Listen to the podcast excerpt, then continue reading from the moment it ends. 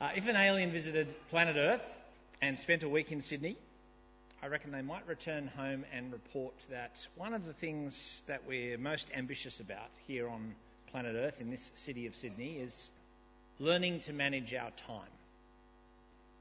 Uh, when people ask us how we are, we often use words that describe how full our lives have become. Oh, I'm really busy, flat out, under the pump, I'm exhausted. Uh, when people ask us what we hope for, or even what we'd like them to pray for us, we often respond by saying we'd simply like to find a way of getting everything done we've got to do. We'd like to develop some better time management skills. And there's a whole industry now that exists to capitalise on our time management quest. People have made millions writing books and developing courses and spruiking strategies, all designed to help us be better managers of our time. And of course, the implicit assumption of this quest and this industry is that time is something we're able to master, something we're able to control. So often we operate with this conviction that our lives would be better if only we could be lords of our time. I wonder if you've ever stopped to think about what God might make of all of that. Perhaps you have. Perhaps you've supposed that God would prefer that our lives were a little less frenetic and anxious. That may be true. But what about that core assumption itself? Does God think we can master, control our hours and days? Would God agree that being lords of our time is an achievable ambition? I want to suggest this evening that Ecclesiastes 3, at the very least, asks some pretty searching questions about that assumption and I'd like to spend the next little while considering why that is. This chapter is mostly a chapter about time. And I'd like us to consider it under the three headings that I've got on your outline there at points 2, 3, and 4 time and human activity, time and eternity, and then time and judgment. We begin with the poem that we find in, in verses 1 to 8, probably the most famous verses in Ecclesiastes. There's a time for everything, and a season for every activity under the heavens. Now, he's not saying here that everything is right, that there are no wrong or unholy activities. It's significant, I think, that none of the things he lists in these verses are inherently sinful things. And as we'll see later in the chapter, the teacher believes there are such things as just and unjust actions. There is righteousness and wickedness. But what he is saying here is that there are seasons in life, seasons of making and developing and nurturing things, as well as seasons of unmaking and unraveling and ending. Uh, the teacher says that there are appropriate times for many things, even things that might seem on paper to be opposed to each other. He wants us to know that it's too simplistic to talk about human existence simply in terms of life when human existence also includes death. It's too simplistic to talk only about laughter when there are also tears. And he wants us to know that we can't reduce God uh, just by using one side of some stark duality, as if he's for life and peace and joy, and as if, well, death and conflict and sadness, they must come from someone else or exist under someone else's sovereignty. The sovereignty of God over time is the assumption that undergirds this whole chapter. There's a time for everything and a season for every activity in God's world under God's hand. God is the Lord of death as well as birth. He rules when his people weep as well as when they smile. His reign extends over hatred as well as love. He is king in the midst of war, just as he is king in the middle of peace. Most of the opposites that he lists in this poem make some sort of sense to us. We know that life begins with birth and ends in death. We know that the natural world thrives when people plant things in one season and uproot them in the next. It might feel like a difficult issue for us with our modern sensibilities, but I hope you also know that the Bible is not categorically opposed to all killing and all war, but that alongside God's insistence on the sanctity of human life, there are also in God's good purposes times for violent justice. the one in verse 5 about scattering and gathering stones, I suspect is pretty foreign to us. Uh, it probably refers to the ancient practice of covering a field with stones to stop it producing crops, and conversely, clearing a field of stones so that a crop can then be planted and harvested. The rest of them, I think, are not really foreign to us at all. We, we know there are times when a hug is needed and times when it would be inappropriate to touch someone. We know there are times when it's good to laugh and times when it's right to cry. We know too, although we're not particularly good at it, that there are times to speak and times to keep our mouth shut. We understand these things with our minds, and I think we understand them in our experience as well. And the perspective of these verses is a perspective we find right through the scriptures. The Bible acknowledges from the beginning to the end that there are different times for different things. Human existence is a tapestry of different activities and different moments. Each day and each year are different to the one before. Uh, life under the heavens is certainly not boring. Secondly, time and eternity. In verses 9 to 15, the teacher turns again, I think, to the themes that we encountered last week in chapters 1 and 2, and I hope you've had a chance to listen to Jasper's sermon if you weren't here. Verse 9 says this, you'll hear the echoes. What do workers gain from their toil? I've seen the burden God has laid on the human race. He's saying, in the midst of different times and seasons, the meaninglessness of life remains. And that's a burden that people have to carry. And then we get verse 11, which I think is an amazing verse. He says, He's made everything beautiful in its time. He's also set eternity in the human heart, yet no one can fathom what God has done from beginning to end. Let me, let me just unpack that verse with us for a moment. In the first place, he's saying that God has made everything beautiful in its time. Again, I think it's an observation about timeliness rather than some moral judgment. But I think his point here is simply to reiterate and affirm the perspective that he gives in verses 1 to 8 in that poem. Everything has its proper place in God's world. At the right time, many, many things are beautiful. He's saying again that whilst birth is beautiful, at the right time, death can be too. Whilst laughter is beautiful, there are such things as beautiful tears. And whilst love is beautiful in obvious ways, there's a beauty in righteous hatred in its proper time too. Notice what else the teacher says in verse 11. He said, He's also set eternity in the human heart. So not only are there appropriate times for a rich variety of things in human existence, there's also a sense, he says, deep in every heart that life, that real life, is bigger than the times we inhabit on the earth. That, that sense of eternity, of life beyond our time, if I can put it like that. That sense may be being suppressed in people's lives or ignored or uh, rebelled against. But in the hearts of all men and women, Ecclesiastes says it's there. And that too is a very vital thing for us to grasp because if our hearts are made for life beyond our time as well as for life inside our time, then that'll have all sorts of implications for how we use our time now. And again, the teacher will flesh out a little bit more of this as the chapter continues.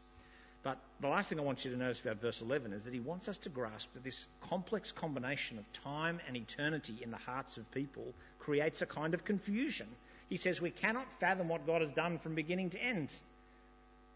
Knowing there is a time for everything and knowing that there's also eternity only really serve to remind us that God is beyond us and that his understanding is beyond ours the relationship of beauty in time and eternity in hearts is, in a very real sense, just unfathomable to us. There's, there's much that he and, and we just don't know. But, says the teacher, there are some things I do know. He goes on in verse 12. I know that there's nothing better for people than to be happy and to do good while they live that each of them may eat and drink and find satisfaction in all their toil. This is the gift of God. He knows that if everything is beautiful in its time, then happiness and doing good and eating and drinking and satisfying work, uh, these are all expressions of God's kindness. They may not be the source of ultimate meaning, but nevertheless they're gifts to be enjoyed. But secondly, he says something else he knows, verse 14 I know that everything God does will endure forever. Nothing can be added to it and nothing taken from it. God does it so that people will fear him. Whatever is has already been, what will be has been before, and God will call the past to account. So eternity means that the work of God, he says, outlasts time as we know it. And it's not at the mercy of human interruption or change. And the work of God in the world is done, he says, so that we might learn what God is like and might come to respect and honour him. Now, now that's a pretty incredible thought, I think, there in verse 14. That, that while he's at work all through the world, in ways understood and not understood by us, his purpose is full of grace. He wants us to know him, he wants to show himself to us. And then verse 15 kind of leads us into the theme of the final section of the chapter, what I'm calling time and judgment. And, and here in this last section, the teacher adds to his reflection on time this all important moral dimension. Because he said that there's a time for everything and that everything is beautiful in its time. It's important for us to see that he's also prepared to say that some things that take place in this world are unmistakably wicked. And, and that too, I think, resonates with our experience of human existence. Verse 16 I saw something else under the sun. In the place of judgment, wickedness was there. In the place of justice, wickedness was there. And as he thinks about that, it leads him to reflect on God's judgment, the, the perfect justice of God. Verse 17 God will bring into judgment both the righteous and the wicked, for there will be a time for every activity, a time to judge every deed. Notice how he uses the language of time there in a new way. In verse 17, he's talking about there being a time when every activity will be weighed, when it will be assessed by God. And, and every deed that has made up that colourful tapestry of human existence will receive its proper judgment. And that, of course, is essential for every person to understand if they want to live wisely in the world because we, we don't exist in time or act in time without accountability. Our times now need to be lived in the light of that time then if we're going to be wise. Now, many, sadly, do not live that way. Many live as if this time now is all the time there is. They live as if there's no accountability for how their time is spent for how they act, for what they do. And the Bible teaches us, as it does again here, that that's a tragic foolishness. And since you and I see that foolishness in the world all around us every day, uh, it ought to trouble our hearts every time we notice it. Because there will be a time for every activity, Ecclesiastes says, a, a time for every deed to be judged, a time of accounting. And in verses 18 to 21, he kind of connects that time of judgment with the day of death. He points out that in respect to death, all of God's creatures are the same. At one point, we're all breathing, but then there comes a time when every creature, humans, goldfish, giraffes, all stop breathing. We return to the dust. Time on this earth does not go on indefinitely. For every one of us, it ends. We know not when. And this too is part of that burden of meaninglessness that God has laid upon our shoulders. And that's why I think the chapter ends as it does in verse 22. He just says, So I saw that there's nothing better for a person than to enjoy their work because that is their lot. For who can bring them to see what will happen after them? It's good to enjoy our work, he says, savour the times we have because they won't last. And then after this life, something new will happen to us, something we can't yet see.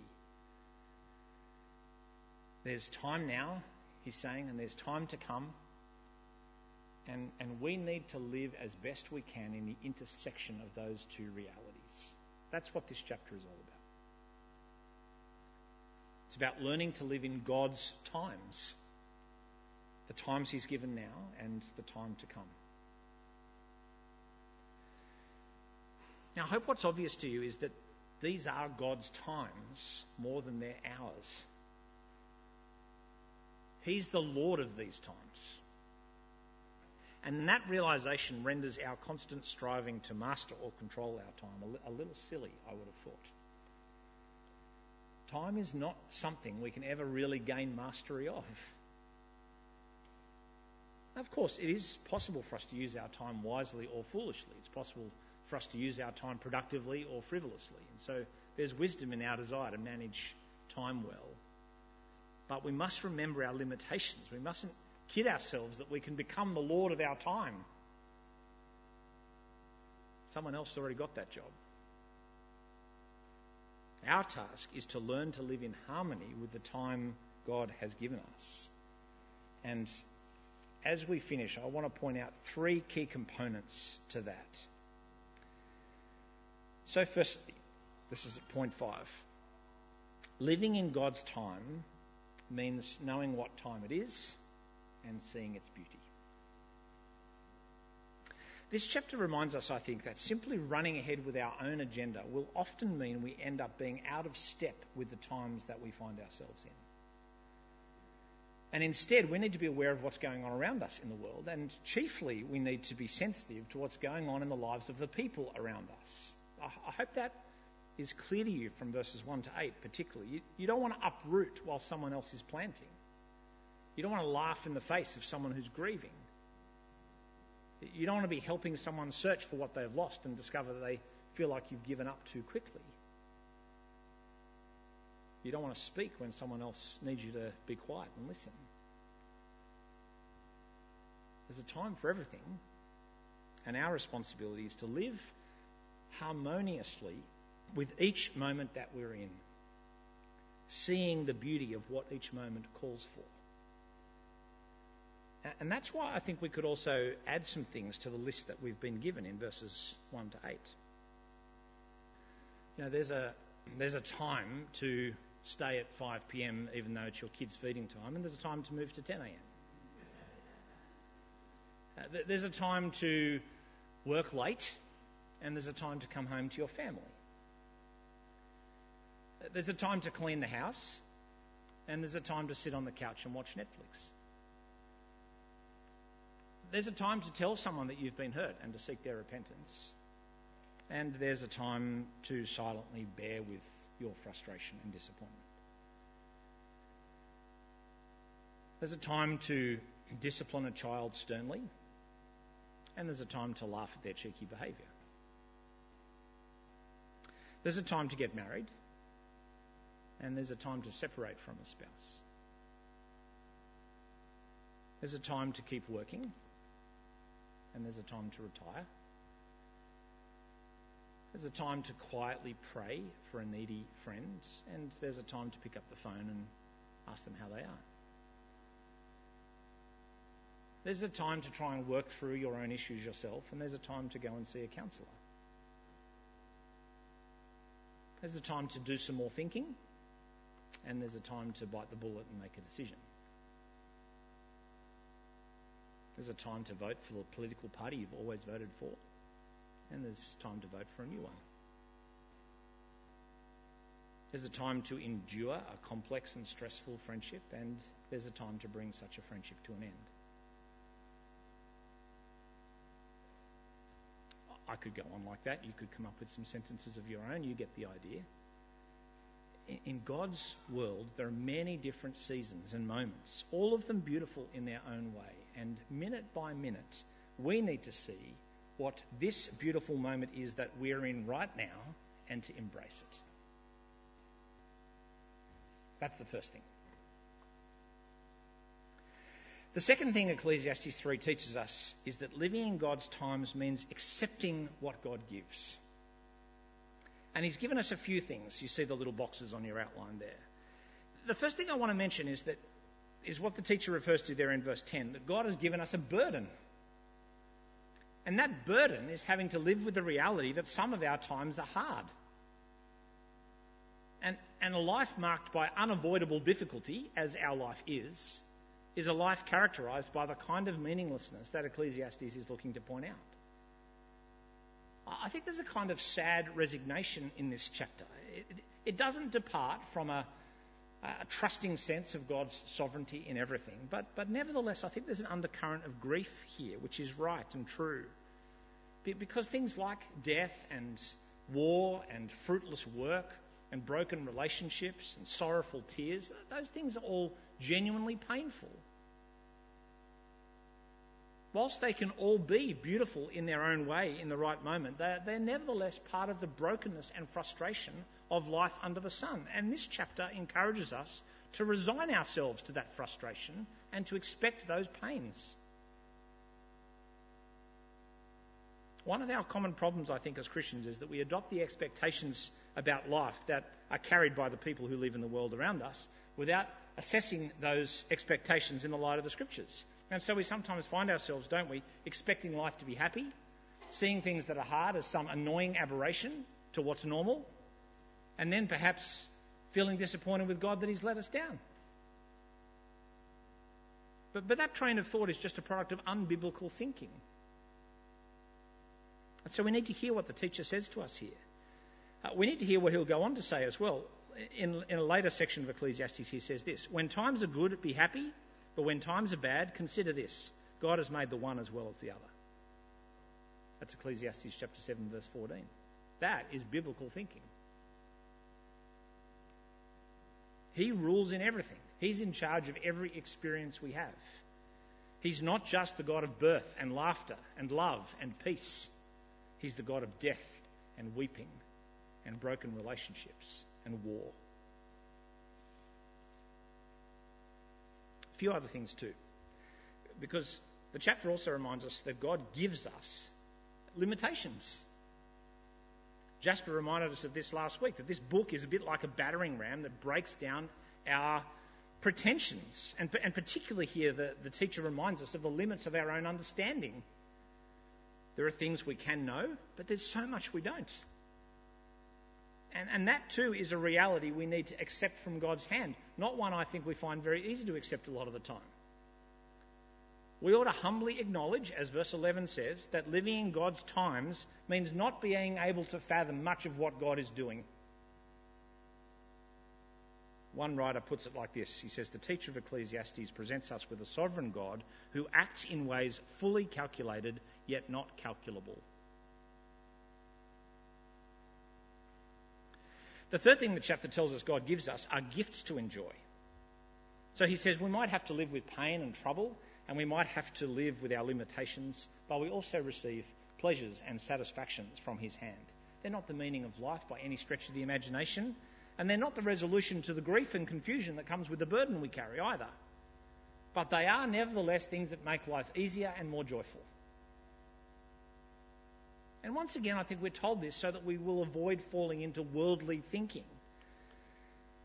We can, can't we, drift into the suspicion that God's anti fun, anti pleasure, he's stern, he's dour, he's all about keeping the rules, and he's probably not very pleased if we're enjoying ourselves. But that's not true, is it? God's the God of birth and laughter and love and peace. God made a time for those things. And He's the God, as verses 12 and 13 says, who gives us food and drink and satisfying work and good deeds to do and who makes us happy along the way. He's the one who 1 Timothy chapter 6 describes as the God who richly provides us with everything for our enjoyment. Now, if that's true, then there's some hard work we need to do at resisting some oversimplification. I think there's a fair bit of oversimplification that goes on in Christian circles. Perhaps, like me, you've, you've sometimes heard Christians say, maybe even Christian preachers, that we should just give all our best time to ministry because that's what really matters. And they might say or imply that there's no time for rest or pleasure given the urgency of the gospel going out. On the other hand, you might sometimes hear people say that we should be a lot less busy because what God really wants from us is being still and contemplating Him. And people might misuse the story of Mary and Martha, or they might misuse Jesus' teaching on seeking first the kingdom. They might distort other parts of the Bible, all, all to get us to make one thing the sole focus of our lives. These are reductions of what the Bible actually teaches us, and they reduce God. In God's world and in God's word, there's a time for work and a time for rest. There's a time for ministry and there's a time for other pleasures. There's a time for sitting at the feet of Jesus and just listening. And there's a time for pouring your guts out so that people might enter the kingdom. There's a time for giving your best in the pursuit of excellence, and there's a time for doing what you can and saying that's all that can be done. In my life, for example, God could be glorified by my grateful heart as I sip a glass of red, just as much as He can by my zealous heart as I preach a sermon. I wonder if you believe that. That's what the Bible teaches, I think. And anything else is an oversimplification that we need to resist. The fourth thing Ecclesiastes 3 says God has given us is this hint of eternity. And so while we accept the burden He's laid on us and our frustrating limitations, and while we enjoy good gifts, living in God's time also means remembering that, that judgment will come to us all. There's a time for every activity and every deed. And so we ought to live life now as those who remember that we are accountable for every choice we make and every hour we spend. We might, as I think Ecclesiastes 3 encourages us, need to learn to live in the balance of work and rest, the balance of speech and silence, the balance of tears and laughter but we are never called to balance concern for others and self indulgence. One of those is righteous, and the other is wicked. And as I suggested before, I think knowing what time it is has a lot to do with seeing what's going on in the lives of other people and seeking to love them. That's always the life we are to live as God's people. And Ecclesiastes never commends self indulgence. So whether I'm enjoying a glass of wine or preaching a sermon, I should seek righteousness. I should remember the eternity that God has placed in my heart. And I should remember that there will be a time when every deed will be judged. And, and for those of us who come to Ecclesiastes tonight, so many years later, we're helped in this, I think, by knowing a little more than the teacher knew. He asks some rhetorical questions at the end of the chapter. Verse 21, he says, Who knows if the human spirit rises upward and if the spirit of the animal goes down into the earth? End of verse 22, he says, Who can bring them to see what will happen after them? I hope you're thinking about what difference it might make to us to know the person who can answer those questions for us.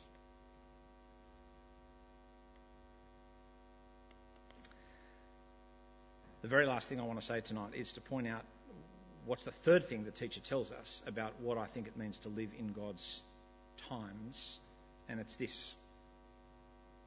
We do live in a world that's marked by great injustice.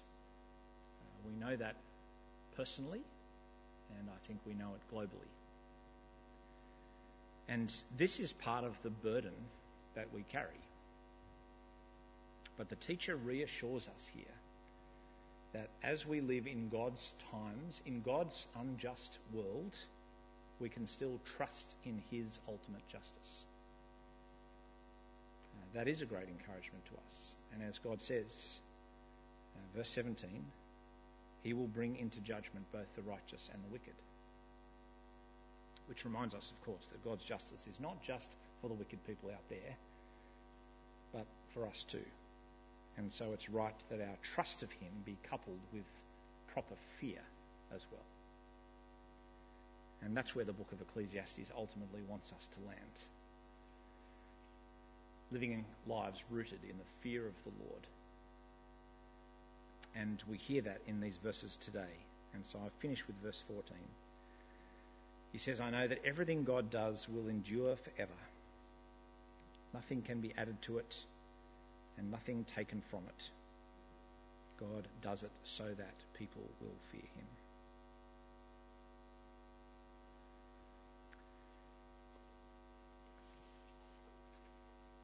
I'm happy to take some questions. It's a, a chapter that might raise some for you. Mike.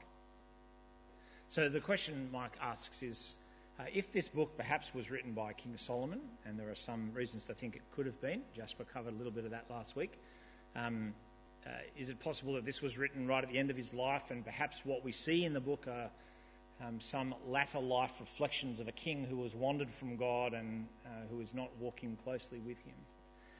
Um, it is hard to know, I think, Mike, whether um, if Solomon did write the book, and I think that's quite possible, whether it was just sort of a reflection from the end of his life or a collection of things that he thought through his life. It'd be hard for us to know that for sure. Uh, it's also possible, as Jasper pointed out last week, that perhaps this book captures um, some thoughts and writings of other people that are collected together under Solomon's name. That's also possible. I think uh, it's unlikely, from my reading of the book, that we should see um, a kind of a bitter spirit in the book. I prefer to describe it as uh, a kind of a godly realism. I, I think there's there's too much of God in these chapters to see it as the writings of someone who has departed from God. And obviously, the conclusion of the book does press the reality of God's greatness upon us and the need to fear Him and obey His commands. But I think, and this chapter is a very good example, um, there are references to God littered through the book, and I think He is reflecting on what it is to live in God's world, under God's hand. And so I don't see it in that kind of more uh, atheistic way that I think some people read the book, or even kind of an agnostic or drifted way. I, I see it as, as a man trying to wrestle realistically with what it is to live in God's world under frustration, not yet delivered from that frustration into the glory of the eternal kingdom. I hope that, that helps. It's a really good question and something for us to keep wrestling with as we go through the book. Uh, Pat. So, Pat's question, just to repeat, is you know, do I have any wisdom to share on how do we kind of take uh, these thoughts to heart, appropriate them in a world which is very one dimensional, very fast paced, which seems to be all about getting as much into it as you can. Um, how would we kind of apply some of the nuance of this book in that context? I don't think I've got anything to say that's not absolutely obvious, uh, which may be disappointing. But I, I, mean, it was great to hear in our 10 a.m. service this morning um, some of the young people reflect on uh, their youth camp um, last weekend and think about uh, what it what it is to have our sense of reality formed by the scriptures, by the God who made the world and who asks us to see the world his way as we read the Bible. That, that's, that's an obvious thing to say, but I think really important is that I guess part of what, what I'm kind of heading towards tonight is that I think we do drift into um, reductionisms and oversimplifications of life. And, and part of what we need is the Bible to keep helping us see life as it really is which will steer us clear of some of those errors on, on either side and will hopefully shine a light on how different the reality that the world offers us is to the reality of God's world and God's word. Um, I guess the other obvious thing I'd say, Pat, is that I think there's a key role for Christian brothers and sisters to play here in the fellowship. We, would read God's word in the context of our family and hopefully help each other to see these things clearly as we encourage each other to return to the biblical vision of life. Um, I, I, don't know if I'm answering the question in terms of really getting kind of very practical, but I, I do think any good work we do in that space must come from a renewed mind that feeds a transformed life. And I think we have a part to play in helping each other see that as we read the scriptures together. Um, not sure that's helping, but I'll look forward to your sermon next week. Busy. Yeah, I, I, mean, Jesus still died, didn't he? Um, and so will we.